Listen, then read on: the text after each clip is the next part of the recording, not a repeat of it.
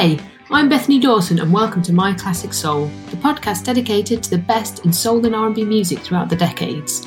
In our latest episode, soulmusic.com founder David Nathan catches up with a special guest, multi-talented, award-winning Marcus Miller, a recent 2020 inductee into the Soul Music Hall of Fame in the categories producer slash arranger and musician slash instrumentalist to talk about his illustrious career working with icons like Luther Vandross, Aretha Franklin, and Miles Davis, among a more than impressive list of credits that is literally pages long, as well as his own work as a solo recording artist and composer.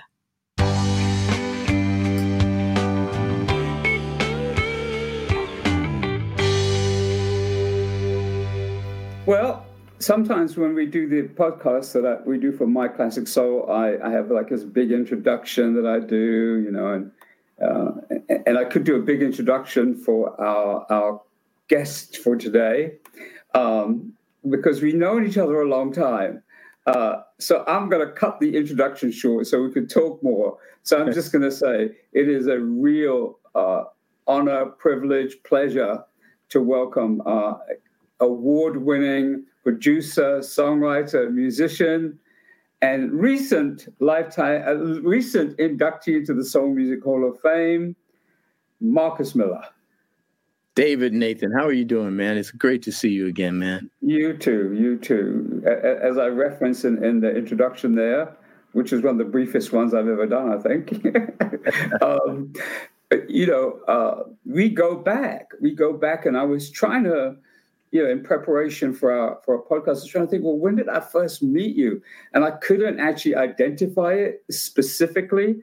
Uh, so how we can probably piece it together is talking about your uh, beginnings of your own uh, career, particularly in regard as a um, as a as a producer and songwriter, and also, of course, as a as a as a stellar musician uh, work session musician and tour musician, and then of course recording artist in your own right. But I can't actually pin the actual moment when I met you. Do you have any idea when that might be?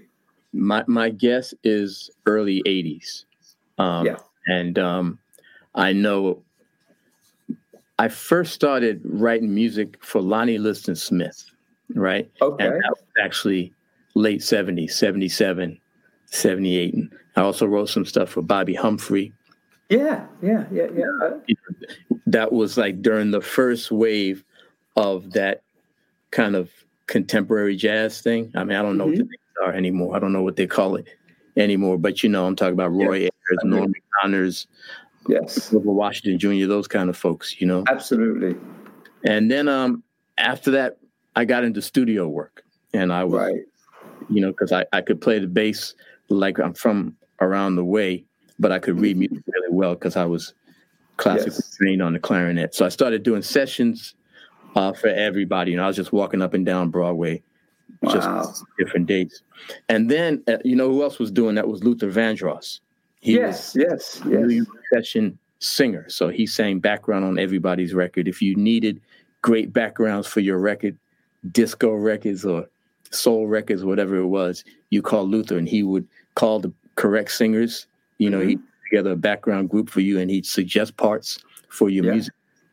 So Luther was doing that. I was doing my bass thing. We were crossing paths a lot. Mm. And eventually, you know, uh, we became buddies. Luther recommended me to Roberta Flack. Yes. And he yes. was, you know, when he wasn't doing sessions, he was doing concerts, singing yes. back for Roberta. I and remember that. Yeah. I ended up joining the band and we became really good friends then. And yes. eventually, you know, he said, you know, I want to do a demo. I said, what, you want to be an artist? He said, yeah. I said, you're the number one background singer in New York. You're doing so well. You're singing on all the commercials, you know, for yeah. Ford trucks and and, and military and you know and everything. And you're doing so well. Why do you want to go through the hassle of being a, a, yeah. a artist. He said, you know, I got a I got a vision, an idea in my head about what I want to do on my own. So we ended up doing a demo. Buddy Williams, who was also the drummer in Roberta Flack's band, he played on the demo. Myself, uh, Nat Adderley Jr., who was Luther's childhood friend, piano player. Yes. and the nephew of Cannonball Adderley, the great jazz musician. He was on the demo. Steve Love, guitarist, was on the demo. And that demo ended up being Luther Vandross's first record, Never Too Much. And so I'm thinking, David, to, you know, it's a long answer to your question. I think that when, when the Luther stuff came out, is probably when, you know, we began to talk, you know, because uh, yes. I know you're a great fan of Luther Vandross's. And uh, so it was probably, and that record came out, I think, 81. So That's uh, correct. That's correct. Yeah. So, uh, well, I, I, do have a little anecdote to throw in there, Marcus, and, and, and I'm not sure um, this this will make you smile. I think um, in the time period uh, just prior to uh, Luther doing that album, the the first album for Epic, um, uh, he and I were neighbors. We lived in, in, buildings next door to each other on West 56th Street. I knew that. I knew that.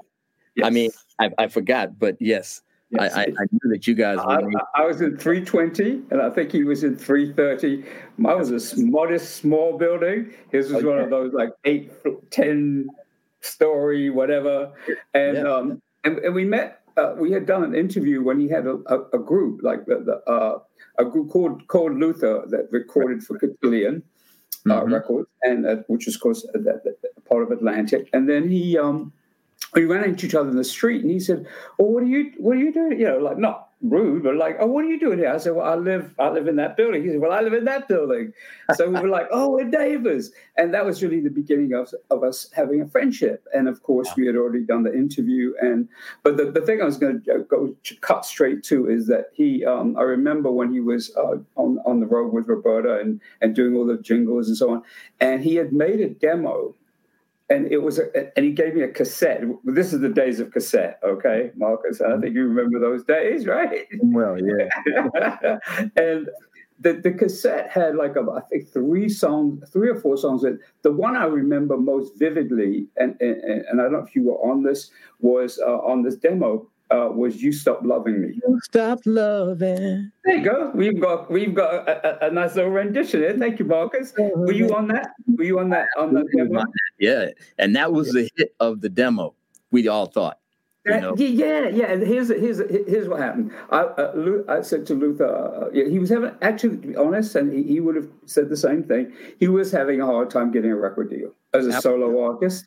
Yeah. And I was going to London. And he said, Well, David, you, you, you know, I was going to visit London and, and, my, my family and everyone. And he said, Could you take the cassette with you to see if anyone like was interested? And I said, Sure, absolutely.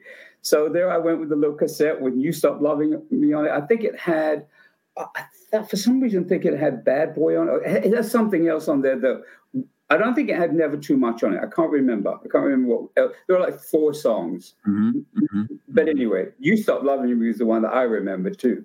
Yeah. So went played it to a couple of record company people in London, and I thought, well, somebody's going to say, yeah, this is great. And, and, and I remember having a meeting with an A and R guy, and he said, "Well, it's really good. It sounds really great." And I told him some of his credits. He said, "But it's just too American." to America. So I had to come back to New York and tell Luther, I'm sorry, I, I could, you know, I, I tried, but um, you well, know, that's one of the like the most precious stories of perseverance that I yeah. know that I've personally experienced because yes. uh, we did that demo on a Sunday morning at Media Sound, which was right down the block from where you used 57th to live. 57th Street. Yeah, yeah, yeah, yeah, yeah. And um, from the time we did the demo, Luther took that thing around as you did. He took that thing around to every record company yeah. for at least a year. Absolutely, absolutely. And you know, the reaction was always, "It sounds good." I think they, you know, the the A and R guys at the record companies were looking for a gimmick because at that time, David, you remember, R and B was about Earth, Wind and Fire, Lakeside, um, um, uh, Cameo, you know, absolutely, absolutely. About, about groups with 16 dudes in them with every color in the spectrum on their outfits. You know what I mean? And Luther didn't really have a gimmick like that. His gimmick was that he could really sing. You know, that's right. But that had fallen out of favor for a second yeah. at that particular point in uh, yes. uh, in R and B history. So he, thanks to Larkin Arnold, you remember that name? That's right. Absolutely, absolutely, hundred percent. Yeah, Larkin, yeah, yeah. Larkin was at uh, Epic Records, which is part of yeah. uh, yeah, Sony. And Larkin said, "Okay, I'll sign you." And although David, the A and R guys and the record companies weren't sure, when that record hit the radio, Oh, I remember. The public was damn sure that this was like. I remember so well. I do. I do. Well, I have one more moment associated with that, and then we want to move on to talking about all the different, many things that you did subsequent to that. Uh, and that was, I remember the day he came over uh, when he had finished uh, recording A House Is Not a Home. Mm. And um, he called me and said, you know, can, can you can you come over? You know, I want to play you something. And I went over to his apartment because again it was the next building, and um, and he put it on. And of course, I knew the song from Dion, uh, Dionne Warwick, and uh, I knew a lot about the song actually. I knew its history and so on. And when he put it on, uh, you know that expression. Back, we didn't have that expression back then, Mark. It was like shake. We didn't have S A M A S M H. I shake oh, yeah, my head. Yeah, yeah, sure, sure. But I just shook my head. I didn't. I didn't have. I, he said, "Do you, you don't like it?" Because I didn't have. I couldn't. I couldn't find. I couldn't find any words. I, it's funny now. I, in remembering the the moment, I can't find the word. Yeah. I just look. I, I, was like, yeah, I was like that. Yeah. So I knew that something had happened. You know, something massively major and wonderful had happened, and uh, so that was the beginning of of, of that journey. Sure. And um, did you immediately go on the road with him?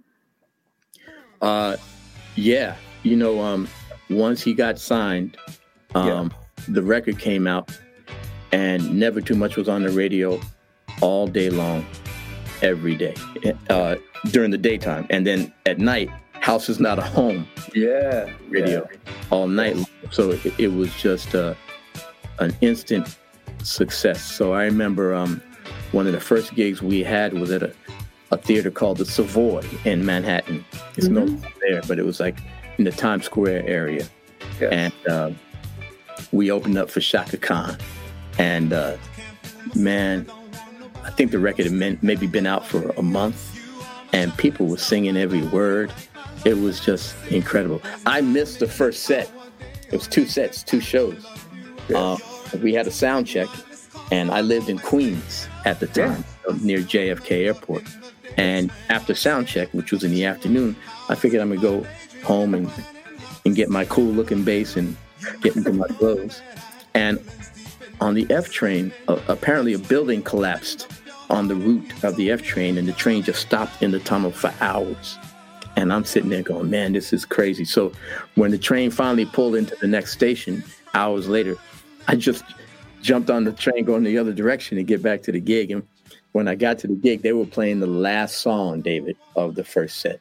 Oh man! Luckily, Anthony Jackson. You familiar with him? The, yes, the, of course. Yeah, yeah, absolutely. Luckily, Anthony Jackson happened to be in the audience.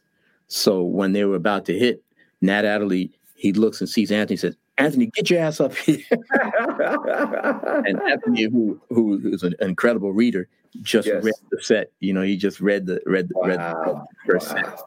And I showed up in the last song and waiting for Luther as he's coming off the stage with my head down, you know, because I'm like his little brother, you know what I mean? So I know yeah, yeah, yeah. catch hell. But he just said, You shouldn't have left. You shouldn't have went home. You know, I said, Yeah, I know, I know. And man, let me tell you, I played my ass off that second. That second. I, am wondering, actually, this is a point of where you mentioned the Savoy, and I'm wondering if uh, that was also the you mentioned uh, Rufus and Chaka Khan. I wonder if that is the is the actually the time when they did the uh, live at, uh, at live at the they had a live album called Live at the Savoy, uh, oh. which included um, uh, ain't no well ain't nobody was not on the live part of it, right. but there was it was a, a live album. Do you think yeah, that was it? I don't know because David, this gig. No, I'm sure it wasn't because this was a Chaka Khan gig. You know, this. Oh, was, oh I mean, solo um, shotgun. Oh, I got you. I got you. Yeah, yeah. Cloud yeah, yeah. and naughty and that kind of stuff. So yeah, I got you. I got you. So, period, you know. So let, let me ask you. I was, I was, looking through your your your very lengthy discography. I mean, it's literally pages and pages. I'm like, wow. And, and, I was thinking, well, how can I condense this into like, you know, asking you about main things? So, I'm, so I narrowed it down to a few specific questions, you know, specific points. So one of the things, um, it, it, one of the primary questions I have for you, uh, Marcus, is when did what, what was your first gig as or first opportunity as a producer? My first uh, opportunity as a producer was Lonnie Liston Smith. I had, okay. um, I had, you know, as a teenager, I had written some music for him. Uh, Space Princess, a couple things were pretty, pretty successful for Lonnie. And then, you know, I, I moved on and I was working with Luther and working with different people. And then Lonnie called me and said, "Listen, I would like for you to produce my next album." And I was like, "Oh, that'd be fantastic!" Because mm. You know I'd been arranging, I'd been writing, but I hadn't actually ever been at the at the helm. Yes. And, uh, Lonnie gave me that opportunity, and we did. Uh, we had a song called "Never Too Late," and we had a song called "A Lonely Way to Be." Yes. That, that did very well, but that was my first one. And then um, I think uh, the next one was a, a, live recording by David Sanborn. Um, I had been playing in David's band in the 80s from like 79 through 84. And in 84, um, they decided they wanted to do a live album. And I'd been touring, and David had been basically playing, David, he'd been playing the same set for four years on the road. You know what I mean? It was, yeah. He didn't add any songs. So by the time it was time to do the live album, we knew the songs like the back of our hand. Yeah. And the manager said, rather than hire an outside producer, Marcus, why don't you just um, why don't you just produce it? So that was my second one, and and then David and I began to start producing. I started producing records for David on a regular basis, and Luther. Uh, he said, "Listen, we're writing all these songs together. I need you to help me take some of the load off." So mm. Luther and I began to co-produce his albums. Yes. So so let's go backwards a little bit. Uh, so in sequence, so then really uh, songwriting precedes producing. Yeah. So it, now I'm going to ask you. I'm going to ask you a tricky question, Marcus, and I'm sure you know the answer. What was the first song you recorded? The first song you wrote that was recorded? It's called "Sunset Burgundy" by Bobbi Humphrey. Oh, you remember? Wow. You remember the first one always, you know, and uh, yes. Bobbi Humphrey was produced at that time by Ralph MacDonald, who's very yeah prolific yeah. songwriter himself and a, and a, percussionist. Percussionist, of course, yeah. yeah. And I, I was in Bobbi Humphrey's band, and I played my little cassette for Bobbi. And she said, "I like this song. I'm going to ask Ralph if we can include it in our album." And she, um, she must have fought for me because Ralph said, "Okay, we'll let the kid play." I was 17. I came in the studio. They were playing, you know, they were recording the whole album. It was Steve Gadd, Eric Gale, Richard Tee, Anthony Jackson, and Ralph. So this is like the A team of New York yeah. musicians. They'd all played with King Curtis and Aretha Franklin and, and Harry Belafonte. They were just the top. And Ralph says, Anthony, get up. This kid's to play this one song. I'm like, oh, man, Anthony Jackson.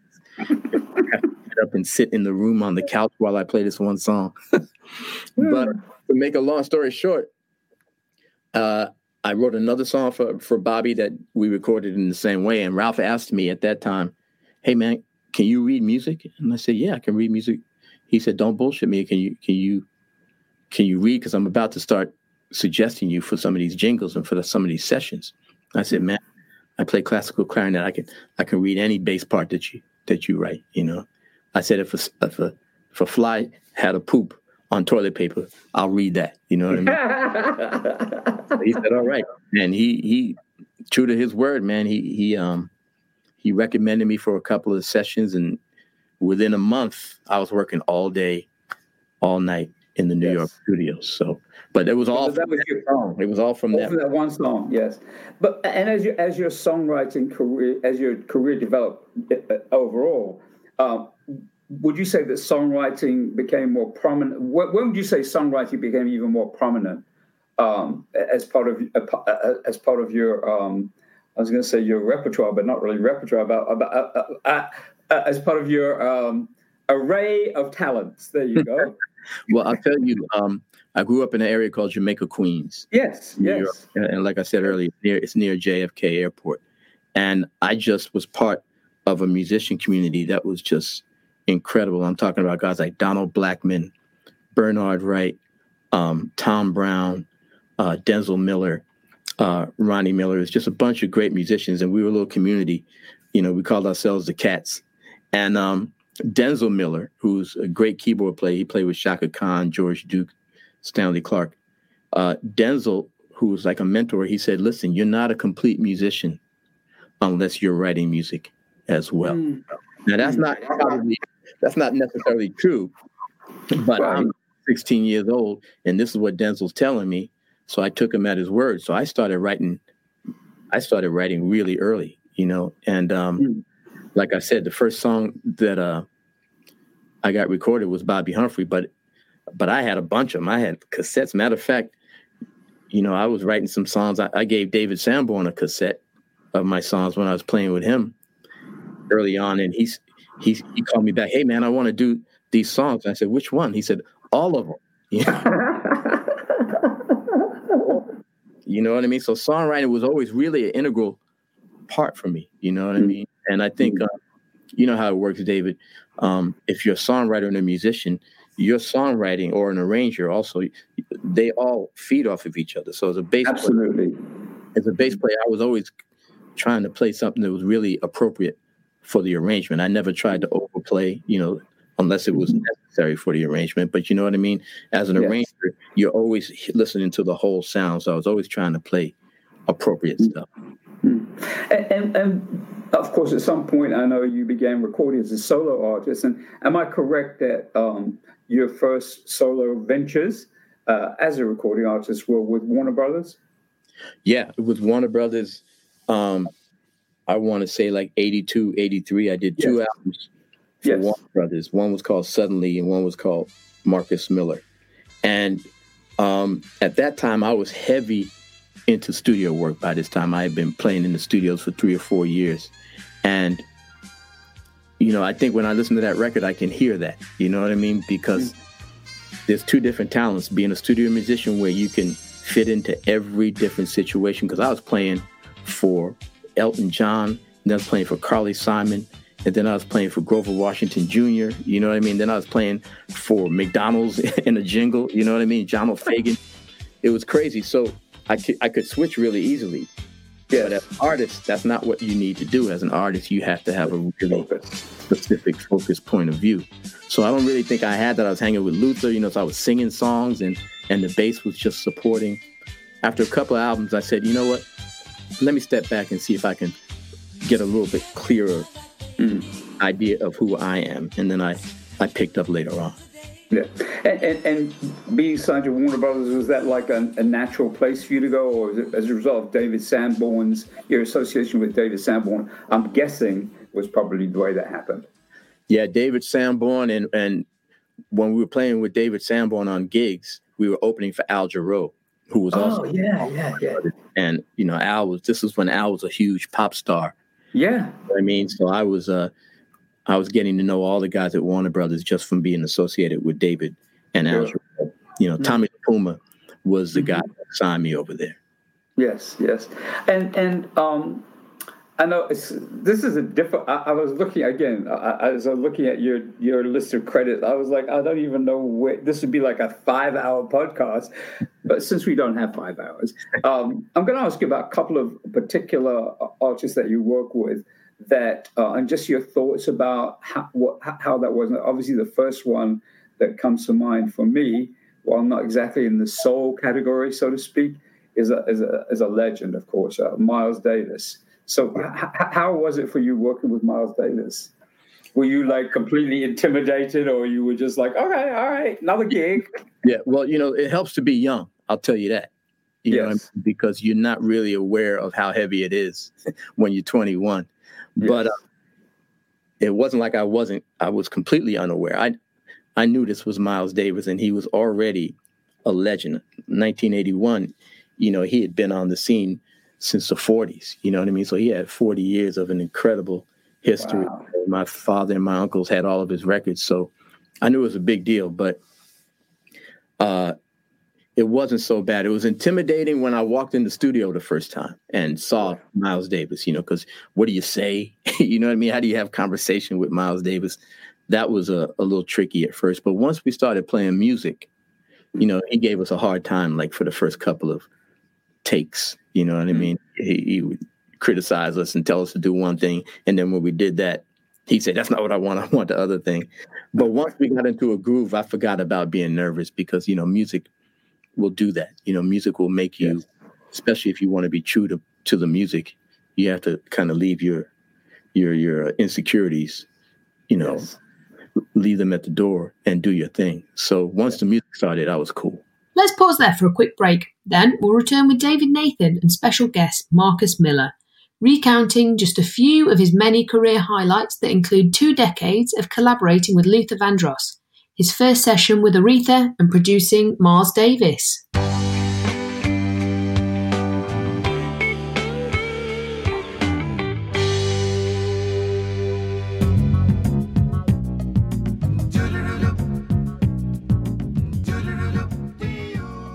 Out now on Soul Music Records in association with Platinum Garage Recordings, Preston Glass presents Love and Compassion, Volume 3, the third volume of the successful Preston Glass Presents Love and Compassion digital album series, continuing the positive messages of the previous two volumes. It includes guest artists Larry Graham, Chubby Tavares, Debbie Sledge, Robin S., and The Temptations' Ron Tyson. Preston Glass presents Love and Compassion, Volume 3 is out now on all digital platforms. All you teach is time to teach a new way. Maybe then they'll listen to what you have to say. 'Cause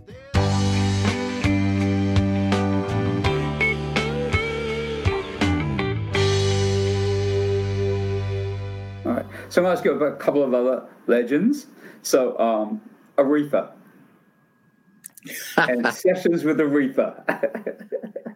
Okay. I didn't even have to say the last name, obviously. No, know. no, no. If you need her last name, then you just need to just sit down somewhere and and and, and do some studying. But Arif Mardin, you remember Arif Mardin, the great Of course, producer, absolutely, absolutely. legendary producer. And Yes, uh, I have been making a name for myself in the New York studios. And Arif called me and said, "Listen, I'm going to L.A. to record Aretha Franklin, and um, there's nobody quite right for the record in LA. So I want to fly you out to LA. And I said, okay. So I, I, I went out and uh, it was Jeff Porcaro and Steve, uh, David Paich and Steve Lukather. You know, so it was the Toto guys. Toto, yeah, yeah, yeah. And Greg Phillinganes was on the set too, and myself.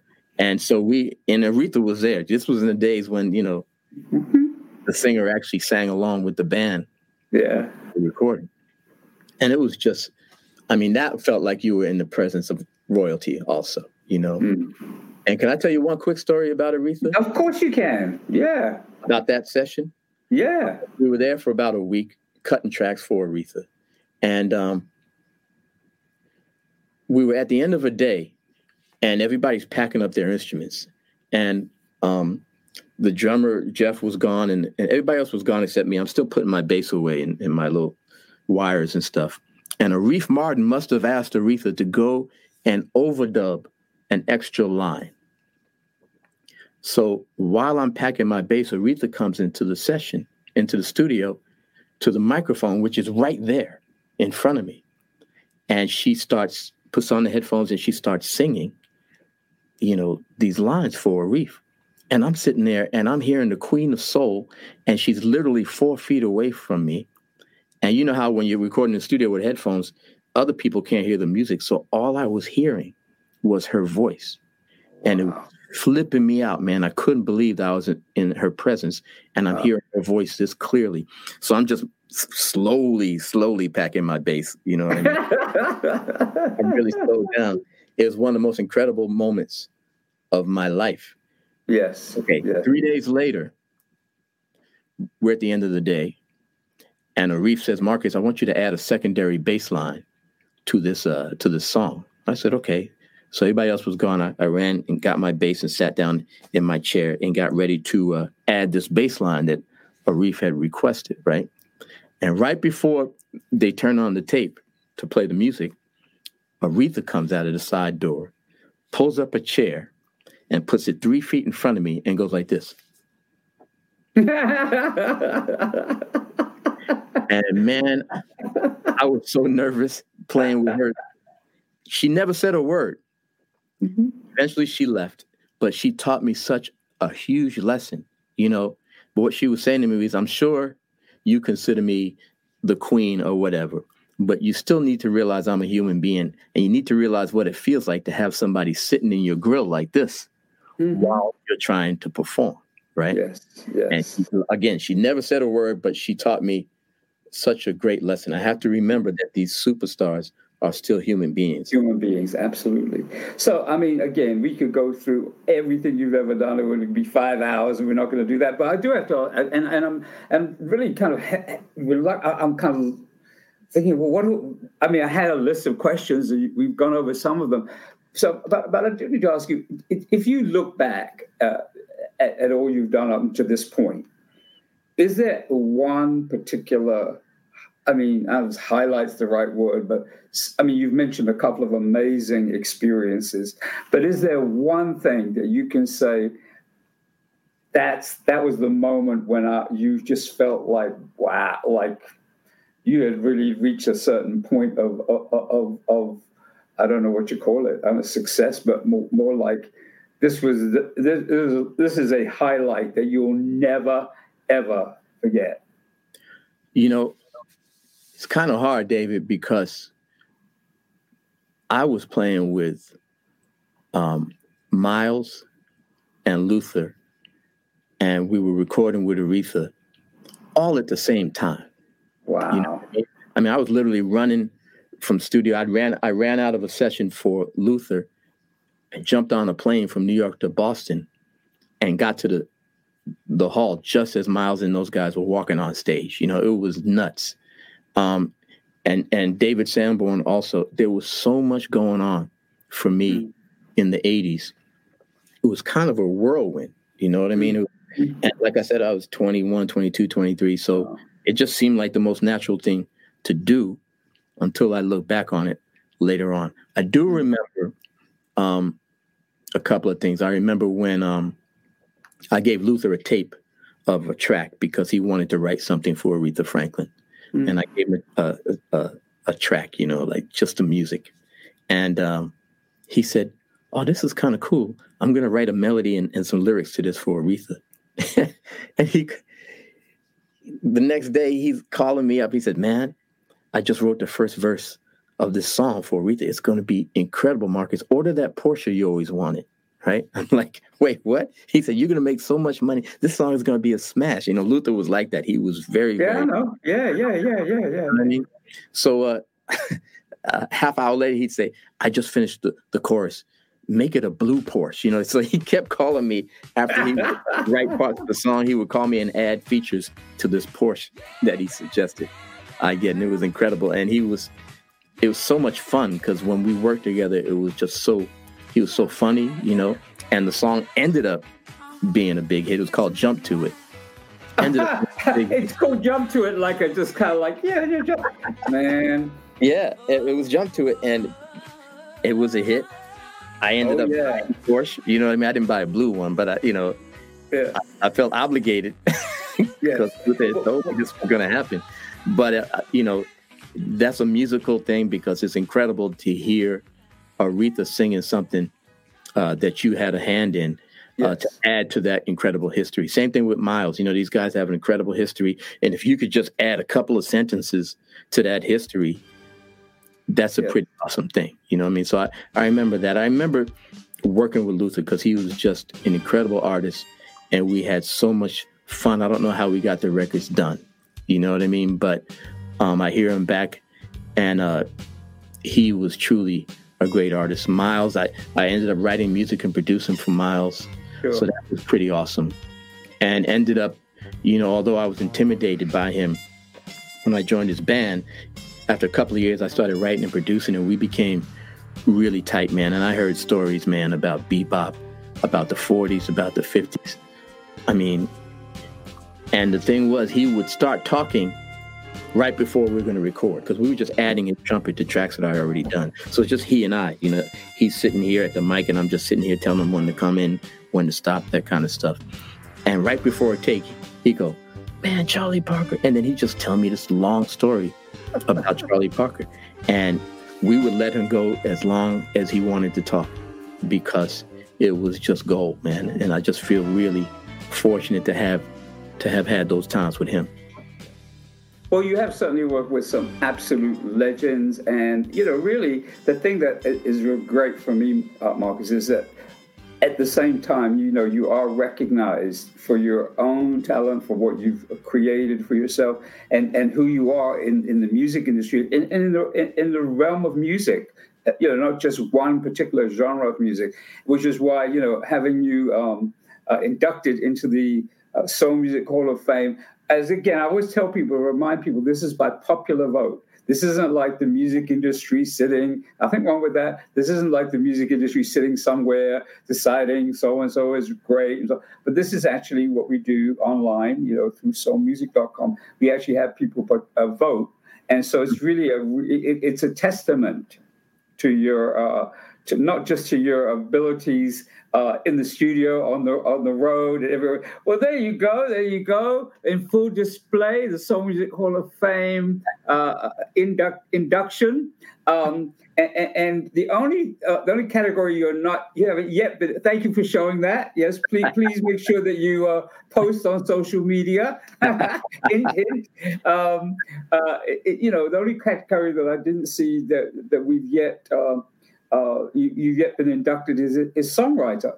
And the fact is, you just mentioned some of those songs, and I think we need to uh, make sure people know that yes, yes, incredible uh, solo artist, um, producer, musician extraordinary, and written a couple of songs here and there.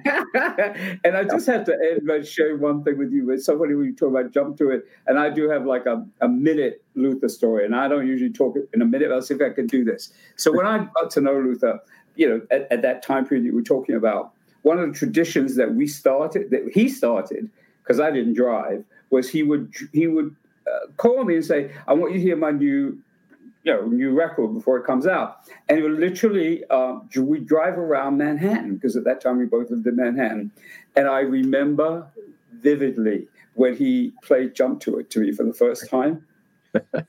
And i I, I mean, we I don't know if it was a car, jeep. I don't know what it was. We were driving. He was driving, but uh, I, I said we we also gone around like this whole part of Manhattan about 10 times. I said, play again, play again, play again. because I knew that he was about to uh, give Aretha, you know, her biggest hit for a while. And it just um, yeah. was so yeah. amazing. And, and, and, and really, you know, to know that, that, that the genesis of that song began with you with a cassette is pretty phenomenal, man. Pretty well, phenomenal. You know, she, she hadn't she hadn't had a hit for a while. You know, I know. Yeah, yeah, yeah, maybe since the seventies. So it was a big deal Yes. To um to kind of bring her back, and then she went on for a whole second part of her career. That's right. That's Freeway right. Love and all that stuff. But we were very very proud. It was. I mean, she was Luther's idol. You know what I mean? Yeah. So to be part of it and to help him contribute to his idol and to be involved Absolutely. was just incredible.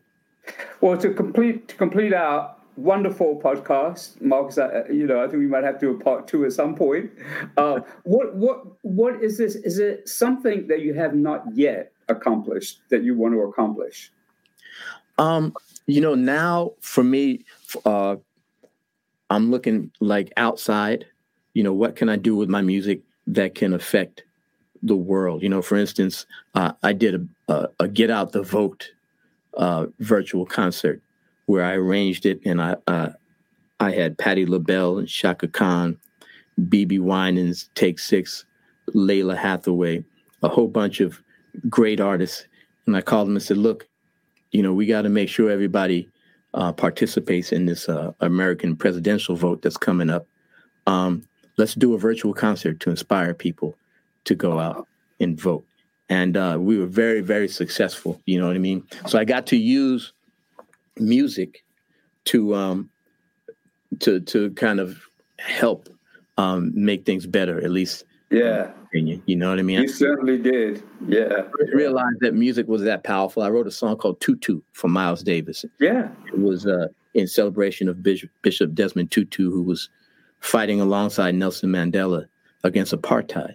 And when I finally visited South Africa after the end of apartheid, people let me know how much that song had inspired them and gave them support, strength. And mm. when I realized that, you know, that was the beginning of me realizing music can be really powerful and it can be used for some incredible things. So since then, I've been looking towards that to see what I can help achieve. Wow. Well, Marcus, it's really, really great to speak with you. It's a, it's a again, a start where I, I'll end where I began, which is, is a privilege, honor. Man, know. it's almost 40 years, David Nathan. I know, man. See, I wasn't 17 when you met me. so hey. but you but you've written some great stuff, man, and particularly from my man Luther Vandross. You know what I mean? You really kind of got into the inside of the music and really um we always appreciated what you were writing about him. So thank you. Well, you're welcome. Thank you, and thank you for being part of my classic soul today. And uh, you want to you want to hold up the the indu- induction no, one more time for the induction. Yay! Yeah. All right, Marcus. Well, all right, everyone can see. We should take a we should take a, sh- a, a, a, snapshot. Oh well, anyway. All right, thank you so much, and and, and yeah, look forward to uh, at some point doing uh, another podcast with you. Sounds good, man. Looking forward to All it. All right. Take care of yourself. Thank you. All right, you too. Bye bye. Thanks, David and Marcus. Please don't forget to subscribe and leave us a review on your favourite podcast platform and visit us for breaking news and daily updates about your favourite soul and R&B artists over at soulmusic.com. I'm Bethany Dawson. Thanks for joining us and we'll see you next time on My Classic Soul.